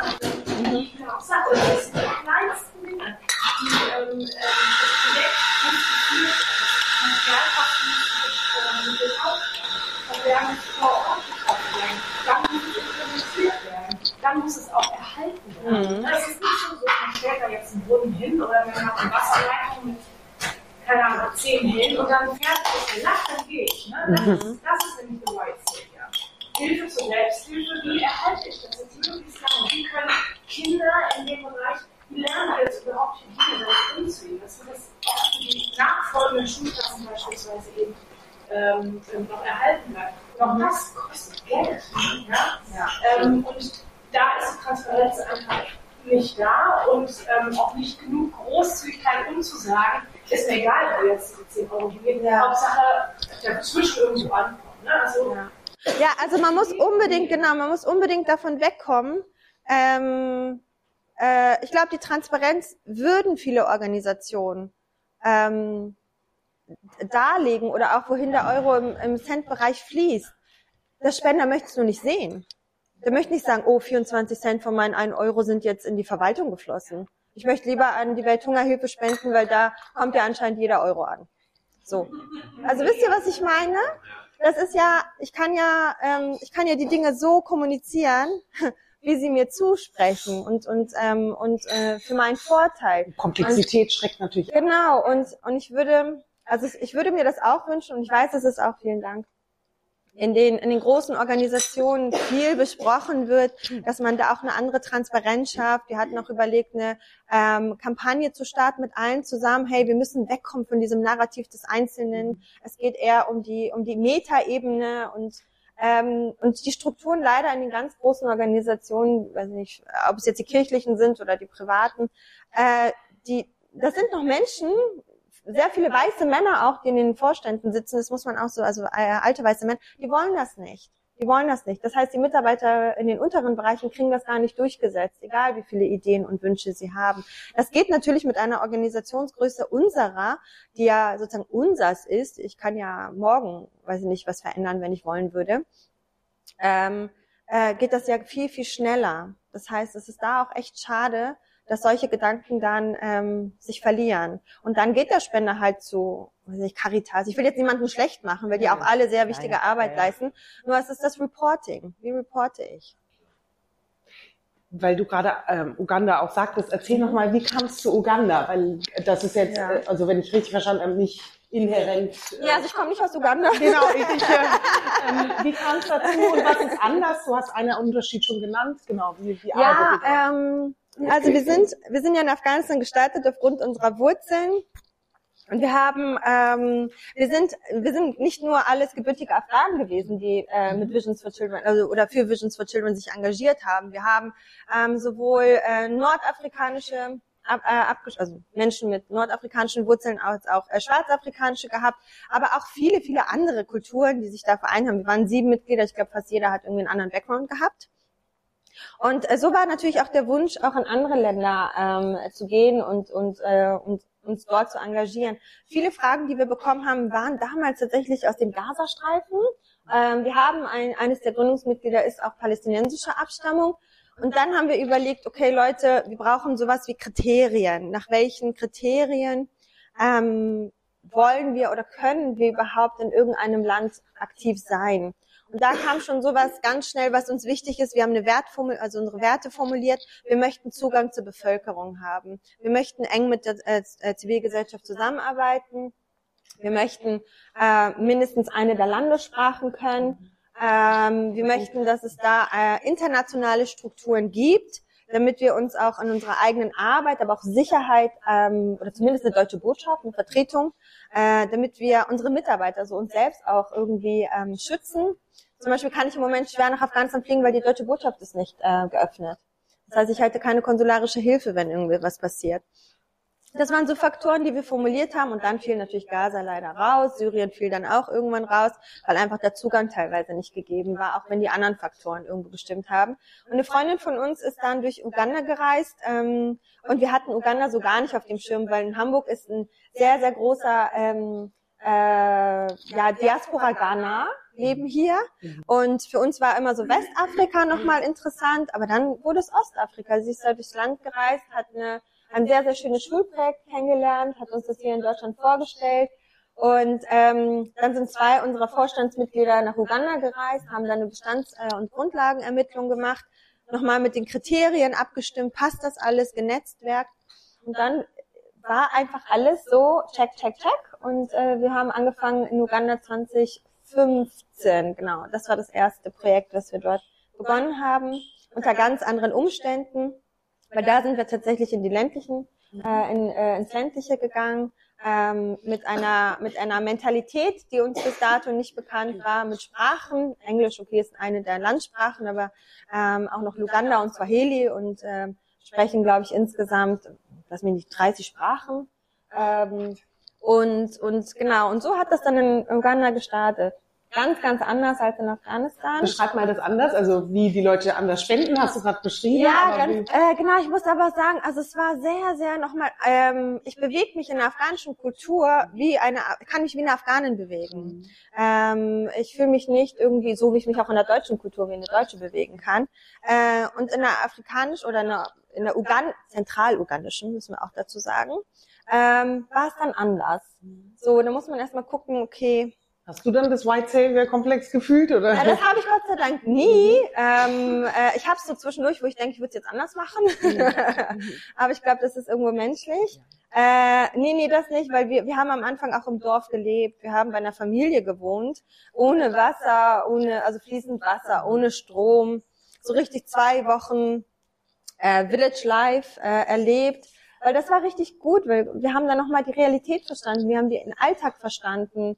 Ähm, und das machen auch sehr wenige Organisationen. Die sind ja meistens in einer der größeren Hotels in der Umgebung und dann fahren sie einmal, wie man so schön sagt, aufs Feld in ihrer, äh, während ihrer Anwesenheit. Aber wir waren wirklich da. Wir haben die Schülerschaft kennengelernt, wir haben die Lehrer kennengelernt, wir hatten dann auch einen guten persönlichen Bezug, soweit es geht, weil natürlich auch Sprachbarrieren das anders ähm, äh, Formen, als wie ich das zum Beispiel in Afghanistan habe. Ich kann sehr direkt mit den Frauen sprechen, ich kann sehr direkt mit den Mädchen sprechen. Das ist zum Beispiel unseren männlichen Kollegen nicht mal möglich, Mhm. ähm, weil ein Mann, und das wäre hier genauso, also ich möchte jetzt nicht mit irgendeinem meiner Lehrer über Menstrual Hygiene sprechen. Ähm, und das möchten sie in Afghanistan natürlich auch nicht. Und, ähm, und, und ich glaube, das waren so Unterschiede, dass wir gemerkt haben, oh, Sprache ist doch sehr, sehr wichtig. Ein kulturelles Verständnis, ein Zuhören ist sehr wichtig, ein Lernen, aber auch ein Nachfragen. Und auch dieses Nachfragen muss so sensibel passieren, dass es nicht von oben herab ist. Ähm, weil man fühlt sich ja dann doch sehr schnell angegriffen, wenn, ähm, wenn dann jemand sagt, ja, also weiß ich nicht, ähm, keine Ahnung, wenn jetzt jemand sagt, alle Hamburger sind unterkühlt, ich, weiß ich nicht, kann man das so generalisieren, kann man so pauschalisieren? Mhm. Ähm, und genauso wäre es auch, wenn ich sage, ja, also macht ihr das wirklich so? Und äh, auch mit dem Ton, ähm, dann ist Auch es Hand? ja, mit der Hand, ja. Das ist dann wirklich so, also interkulturelle Kommunikation ist unglaublich wichtig. Es gab einen Fall, den werde ich niemals vergessen. Ähm, wenn wir nach Afghanistan geflogen sind, dann frage ich immer unsere, unsere Mitarbeiter, was braucht ihr? Dürfen wir euch was mitbringen? Gastgeschenke sind ja sind ja, ja gängig. Ähm, und, und die sagen immer netterweise, nein, dass du heil kommst, ist für uns das größte Gut. So, und dachte ich, okay. Äh, trotzdem bringt man denen was Kleines mit als Aufmerksamkeit. Und dann haben wir das in Uganda, haben wir gefragt, hey, braucht ihr irgendwas? Da kam so eine Liste zurück. und wir so, oh, wie gehen wir denn jetzt damit um? Und aus unserem Netzwerk gibt's eine, eine Freundin, eine Bekannte mit ugandischen Wurzeln. Beatrice. Was soll ich denn jetzt antworten? Ich kann nicht einen Laptop Consider done. ja, genau. Ich kann jetzt nicht einen Laptop und äh, ein, ein, äh, eine Kamera und dies und das. Also es waren noch nicht mal so Kleinigkeiten, das ist ja echt teuer. Und sie meinte, nein, entspann dich, sag einfach, hey, das ist das Budget, sucht euch eine Sache aus. Dann war ich, echt? Sie so, ja, ja, das, die erwarten nichts anderes, das ist so. Und dann habe ich genau sowas geschrieben, hey, vielen Dank für die Liste, unser Budget ist das und das, sucht euch was aus. Ganz fein waren die da und haben gesagt, das brauchen wir am dringendsten. Aber als so aus, aus afghanischer Sicht hätte ich denen alles gekauft. Ähm, aus deutscher Sicht wahrscheinlich gar nichts. ähm, und das waren so, das waren so Sachen, die man echt lernen Ja, musste. Wie geht man damit um? mhm. Also vor allem auch wenn dann sowas zurückkommt. Oh, das war richtig Überforderung. Also ehrlich. Und das ist dann immer wieder gut, auch Leute in seinem Netzwerk zu haben, die was mit dem Land zu tun haben, die kennen. Ähm, ich glaube, ansonsten ist man echt lost. Absolut. Wahnsinn. Das würde ich ja noch sagen. Also, das ist tatsächlich bei uns ja genauso. Ne? Also, wenn ich an der Schule frage, brauche, dann schon zehn Laptops. Mhm. Mel hat eine NGO in Äthiopien, falls man das noch als Kontext sagen, ja. Ähm, und ähm, das kommen diese ganzen ähm, Elektroartikel Mhm. die only auch noch Strom ist gekauft. Ja, ja. Ne? Oder auch nur sehr punktuell, also eine Woche oder so. Und ähm, das, also das Problem ist ja, wir denken sehr kurzfristig, sehr egozentrisch. Mhm.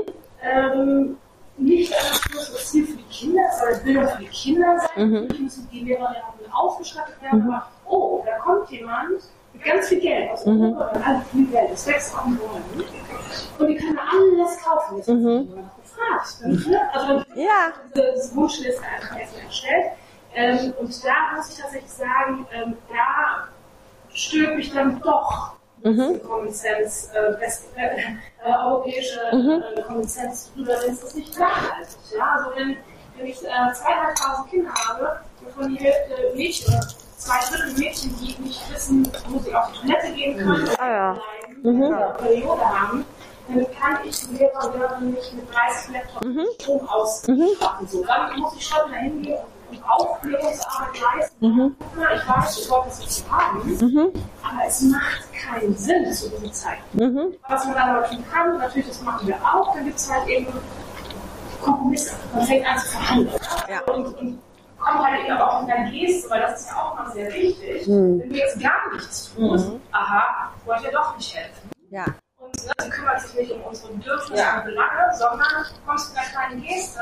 In unserem Fall haben jetzt äh, die Kinder den Media Club, den sie eigentlich auch nicht, aber es für die, kriegen die halt einen Mischpull. Mhm. Dann können sie dann einmal die Woche mit Stromgas dann mit Schülerradio bedienen. Ja. Aber das wurde gefeiert. Ja? Ja. Und dann, dann sind die Bogen geglättet so und dann kann man aber auch in den nächsten Schritt der, der Verhandlungen mhm. gehen und auch dieses Verständnis schaffen. Mhm. Wir sind hier, um euch zu verstehen, um euch zu helfen, aber kommt uns ein bisschen entgegen. Mhm. Wir haben auch nur, wir haben eine Vision auch da, aber eben auch ja, absolut. Das sind so ganz, ganz feine Nuancen, ja. auch ganz kulturell, mhm. kulturelle Unterschiede, die man auch eingehen muss. Mhm. Ne? Zustände, also, also wie, wie die Sachen machen. Ja. Selber merkt man das schon im Herzen. Wirklich echt so. Ja, ja. Aber, trotzdem so Okay. Aber Zustände kriege ich auch in einem anderen Land, wenn der Bus nicht pünktlich kommt. Ja. Denke ich auch so, was soll das? ähm, Stimmt, aber Common Sense ist eigentlich ja, ein schönes Wort. Ist es. Und ich muss auch sagen, das sind die Listen, das, die Liste hat unser Projektpartner geschickt. Also das heißt unser Landesbüro, ähm, die Mitarbeiter. Ähm, und was du sehr gut beschrieben hast, und das ist bei uns nämlich auch, ähm, wie das Vorgehen ist. Also falls ihr euch gefragt habt, wie arbeiten wir überhaupt mit der Zivilgesellschaft zusammen und wie funktioniert denn das überhaupt, dann ist es tatsächlich so, dass wir in die Schulen gehen und erstmal sehr viele Workshops abhalten und mit den einzelnen Fokusgruppen oder mit den einzelnen Zielgruppen. Da werden die auch getrennt. Also die Schulleitung ist dann eine Gruppe, die Lehrerschaft ist eine Gruppe, Mädchen sind eine Gruppe und die Jungs sind eine andere Gruppe, damit einfach niemand sich ähm, von den anderen beeinflussen lässt. Und es ist sehr, sehr interessant in beiden Ländern, wie da der, ähm, die Ergebnisse sind. Also die Mädchen, oh, muss man die Mädchen loben, die wollen eine Bibliothek und Klassenräume und solche schönen Sachen. Äh, die Jungs wollen Fußballplatz, ist immer gleich, immer gleich, Fußball und Fußbälle und weiß ich nicht was. Ähm, die Schulleitung braucht immer einen Drucker. Und ich denke so, wir haben kein Gebäude, wir brauchen einen Drucker. ähm, und die Lehrer, die wollen unbedingt ein äh, Schulbüro, ein äh, Lehrerbüro, ein Lehrerzimmer. Und, und dann wird das alles zusammengetragen, dann kommen Vertreter der einzelnen Gruppen und dann werden die Bedürfnisse und Needs diskutiert. Und dann kommen sie natürlich selbst drauf, okay, es wäre schön, wenn wir mit einem Gebäude anfangen. ähm, ja, und genau. Und, und dann priorisieren sie ihre Liste. Dann schaffen sie dann auch immer sehr gut, weil das ist ja dann doch der Menschenverstand, der da durchkommt, wenn sie in Zelten oder unterm Baum unterrichtet werden. Ähm, Schulgebäude, Toiletten, ähm, und dann geht's in die anderen Bedürfnisse. Und dann sagen wir, cool. Klassische Bedürfnispyramide. So, ja, ja, wirklich. Und die Jungs sind, also immer kommen sie und sagen, aber Ila, den Fußballplatz kriegen wir auch, oder? das weiß ich nicht, weiß ich nicht. Aber erstmal lass uns doch bei dem Schulgebäude anfangen. Ähm, die kriegen dann meistens Fußbälle gesponsert, weil wir immer irgendjemanden mhm. haben, der dann die Fußbälle, ja, der dann die Fußbälle, ähm, ich sag, also die, unsere Jungsfreunde, die alle Fußball spielen, sage ich, Jungs, schenkt doch mal irgendwie, sammelt doch mal so zehn Bälle und dann nehme ich die mit nach Uganda und dann kriegen sie die oder nach Afghanistan. Ähm, genau, aber das ist ähm, unglaublich wichtig. Und dann sagen wir auch, okay, cool, wenn ihr das jetzt formuliert habt, ähm, was brauchen wir denn dafür, um dieses Schulgebäude zu bauen? So, das ist dann der Schritt Nummer zwei. Dann ist das erste natürlich, was immer kommt, Geld. Wir brauchen Geld. So, was brauchen wir noch? Und dann wird's spannend, weil dann denken sie sich, hm, weiß ich nicht, eigentlich brauchen wir nur Geld. Ähm, aber das stimmt nicht. Wir brauchen auch eine Baugenehmigung. Wir brauchen zuverlässige, ähm, genau, wir brauchen zuverlässiges Baupersonal. Wir brauchen ähm, motivierte Eltern, die mitmachen und, und sich committen. Und es schon wird die Liste ein bisschen länger. Und dann sagen wir, cool, jetzt haben wir so zehn Punkte, die wir brauchen oder sieben, je nachdem, wie groß das Projekt ist. Was davon könnt ihr denn leisten?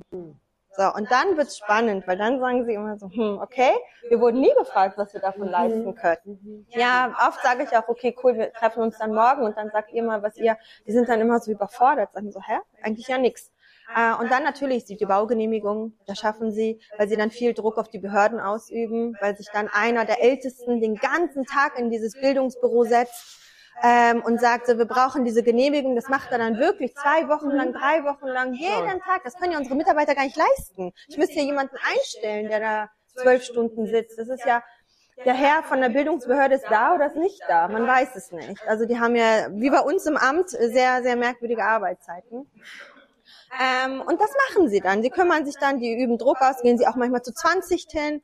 Ähm, so, und, und das, das ist halt gut und das ist richtig, weil so sind sie sichtbar. Ähm, und das ist Hilfe zur Selbsthilfe. Genau, genau. Sie sind von, vom ersten Moment an, committen sie sich halt für das Projekt. Sie schaffen es dann, die Baugenehmigung zu bekommen. Natürlich macht, macht das Paperwork unser, äh, unser Mitarbeiter, aber der kommt dann nur noch zum Unterschreiben. Und das Gefühl, sie haben die Baugenehmigung bekommen, haben sie. So, und das ist unglaublich wichtig. Selbstwirksamkeit. Ähm, genau. Mhm. Und so geht's weiter. Natürlich ist dann klar, dass wir das Geld ähm, reinbringen, aber die anderen sechs Punkte oder fünf Punkte oder wie auch immer, das äh, schaffen sie dann selbst. Ich finde ein super Beispiel. Und dann äh, merke ich natürlich auch, okay, die UN könnte das wahrscheinlich gar nicht leisten, ob ihrer Größe. Mhm. Also die haben dann einfach nur Geld und Mitarbeiter und sagen so, wir machen das für euch und ja. vergessen, dass da dieses für jemanden etwas tun aktiviert keine Selbstwirksamkeit, aktiviert vielleicht auch nicht die, die Demut vor dem, was geschaffen wurde. Mhm. Äh, und zu sagen, ach Mensch, dieses Gebäude, diese, ja. diese Strukturen, die wollen wir bewahren, weil wir haben es ja aufgebaut. Genau. Someone helped us a little bit along the way, aber nicht im Kern, es wurde uns geschenkt und ja, mhm. dann wird mir auch das nächste geschenkt. So. Genau, aber das ist ja, es geht uns ja genauso. Also wenn mir jemand was ja. schenkt, wofür ich oder wonach ich nicht gefragt habe, dann weiß ich nicht, wie gut ich das behandle, mhm. als wenn ich mitgewirkt habe, das zu erschaffen. Und das ist ganz menschlich. Also es ist egal, wo wir uns ähm, auf der Welt befinden. Hat noch jemand anderes? Ob und wie so eine Organisation wie ihr auch mit der UN zusammenarbeitet. Oder mit so mhm. ganz großen, ja. Also mhm. Idealerweise wäre es ja so, dass man sagt, UN ist so, so, so, eine Organisation, die anstößt mhm. und äh, Dinge bereitstellt, mhm. so ein Generalunternehmer. Mhm. Und darunter gibt es dann halt so die Exekution, also diejenigen, die quasi übernehmen und mhm. sagen, in Abstimmung mit der UN, wir sind zuständig für bestimmte Themen oder ja. bestimmte Regionen und Länder. Ja. Die vor Ort sind, ne? Ja. Genau. Und wir setzen quasi um. Also Strategie, also Strategie und dann Exekution. Mhm. Auch dranbleiben wiederum aber Hand in Hand. Das wäre so meine Idealvorstellung. Wahrscheinlich so eine Riesendiskrepanz. Nee, das ist tatsächlich so. Ähm, und es funktioniert, also es, es läuft so. Es weiß ich nicht, ob es funktioniert, aber es läuft so. mhm. Weil ähm, die UN hat dann eine Vertretung, nehmen wir mal Afghanistan, und sie kriegen dann ähm, die UN-Gelder aus New York. 100 Euro, weiß ich nicht, Jahresbudget, wir rechnen jetzt mal in kleinen Zahlen. Die haben ja überhaupt gar nicht die, die Möglichkeit, in alle Regionen vorzudrängen. Das heißt, sie subcontracten an bestimmte Organisationen, mit denen sie zusammenarbeiten. Und, ähm, und das sind dann die Exekutiven.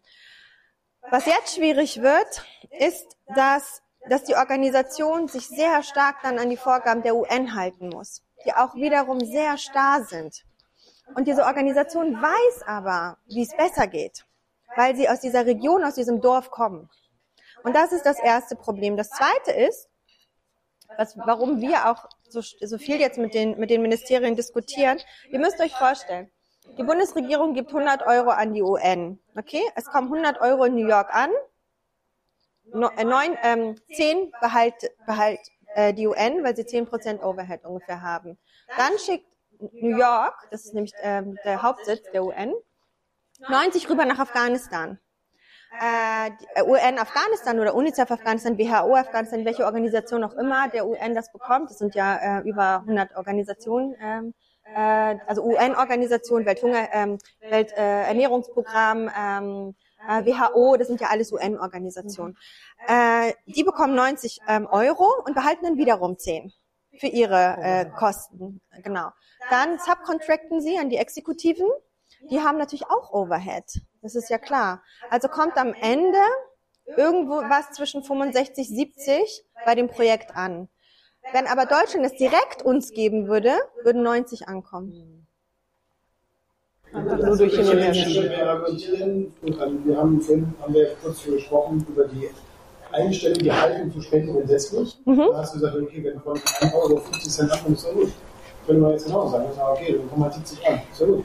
Kommt es? Das sind die beiden Faktoren. Also einmal, dass äh, weniger ähm, Geld ankommt ähm, und das zweite ist ähm, die Wirkung. Also wie wirkungsreich ist das? Und wenn beide Faktoren nicht ganz stimmig sind, das meine ich nur. Also bei uns kannst du auch sagen, gut, dann kommen bei uns 70 Prozent an oder von unseren, äh, von dem Euro, den du zu uns spendest oder den Deutschland zu uns spendet als als ähm, öffentlicher Geber. Dann weiß ich aber auch, dass die Wirkung da ist. Das ist das Ding. was, ist wie. Genau, genau. Weil ich meine, das, das war ja das Beispiel, dass die äh, implementierenden Organisationen ja wissen, wie sie Wirkung erzielen könnten, aber sie müssen sich dann an die UN-Richtlinien halten und das wiederum hindert sie. Ja, und das war der Moment, wo mich die Technik verlassen hat, leider beim Morgensalon mit Hila Limar. Äh, ich muss aber dazu sagen, wir waren schon fast am Ende des Gesprächs und ähm, ich bin sehr dankbar und ich hoffe, ihr auch, die zuhören, äh, für die Einblicke, die sie uns gewährt hat in ihre Arbeit, in ihre Ansichten, aber auch in die ja, in die Arbeiten und Problematiken überhaupt von Menschenrechtsarbeit, Aktivismus, ähm, NGOs, Charities, die ähm, in Inland und Ausland arbeiten und wie alles miteinander vernetzt ist. Sehr beeindruckt war ich. Ich, ähm, wir haben ja immer drei Zusammenfassungen am Ende, die ich jetzt nochmal einfach einsprechen werde, die, glaube ich, ähm, ganz gut rüberkamen. Die Impulse zum Mitnehmen waren einmal, ähm, dass aus dem Gespräch mit Hila, glaube ich, deutlich wurde, dass wir uns ähm, bewusst Menschen und Gespräche mit Menschen auswählen können. Und zwar ähm, aus ihrer Sicht oder der, ähm, der Idee folgend, dass sie eben sich mit auch immer mit anderen Themen auseinandersetzen als die übliche Soße, in der man so selber schwimmt. Also ähm, Ignorance is Bliss bekanntlicherweise, aber ähm, aus einer gewissen ähm, Ignoranz heraus quasi auszutreten und sich bewusst eben diesen anderen Narrativen auch auszusetzen, sei es in Menschen oder Gesprächen ähm, oder Medien, die man nutzt, ähm, einfach um da ja, etwas anderes zu schüren, andere Sichtweisen. Das kam ähm, sehr stark raus, wo sagt, Mensch, ein nicht westliches Verständnis ähm, und Narrativ von den Problematiken auf der Welt. Und jetzt äh, ich und viele, die zuhören und natürlich hier in Hamburg zum Morgensalon gehen, sind natürlich nun mal sehr ähm, eurozentrisch, westlich geprägt. Ähm, das ist ja per se nichts Schlimmes. Die Frage ist, was machen wir mit der Kapazität?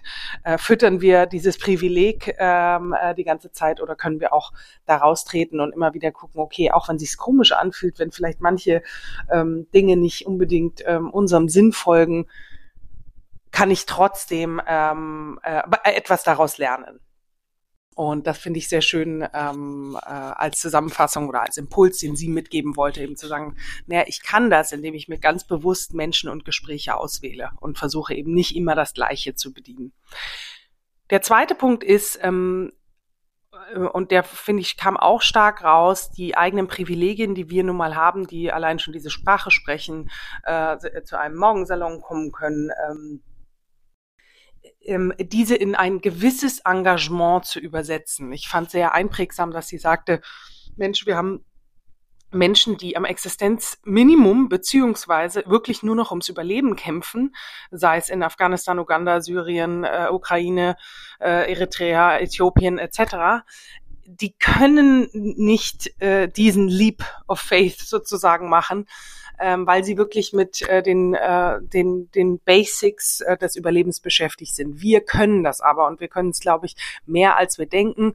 Und ihr Appell da ist einfach, ähm, jeder kann etwas tun. Also das ist, kann mal das Geldspenden sein, das kann aber mal auch ein anderes Verhalten sein etwas mehr Freundlichkeit in die Welt zu bringen, aber auch ähm, sich für gewisse kleine Dinge zu engagieren. Und der dritte Punkt, äh, der ganz klar hier an der Stelle äh, gesagt werden muss, ist äh, die Bitte zu spenden. Spendet for Visions for Children. Sie haben einen, einen unfassbar tollen Auftrag ähm, oder spendet für eine NGO eurer Wahl, auch wenn man hört, wo Gelder zum Teil hingehen und sie ja da sehr transparent war und ähm, auch bei den großen, ganz großen äh, UN-Organisationen ähm, wo man denkt, Mensch, da geht viel verloren und trotzdem, ähm, ja, äh, Geld regiert nun mal an manchen Stellen die Welt und auch um Dinge besser zu machen. Äh, und deswegen ist es, ähm, wäre es natürlich besonders toll, wenn ihr euch für die kleineren entscheiden würden, wie zum Beispiel Visions for Children. Wir hatten einige Beiträge von ähm, Melanie Schifferau dabei, die ähm, die Tomorrow School in Äthiopien, wo ja auch ein, ein ganz schlimmer Bürgerkrieg tobt. Ähm, äh, ähm, äh, die, die hat die gegründet und auch da wären Spenden schön. Also ja, ähm, das wäre die Zusammenfassung dieses ähm, wunderschönen 36. Morgensalons mit Hila Limar. Mein Ende gilt jetzt nun zu sagen, ich weiß nicht, wann der nächste Morgensalon stattfindet, denn ich werde ein Kind bekommen Anfang 2023 und ähm, je nachdem, was da rauskommt und wie ich mich fühle, ähm, findet der nächste Morgensalon später oder früher statt. Ähm, sprich, das nächste halbe Jahr, denke ich, wird so ein bisschen Knetmasse sein. Auf jeden Fall danke ich fürs Zuhören. Ich danke für die vielen wunderbaren TeilnehmerInnen ähm, äh, der letzten über fünf Jahre schon. Und ich äh, freue mich, wenn ihr mal live dabei seid oder das nächste Mal wieder zuhört. Bis bald, eure Ellie.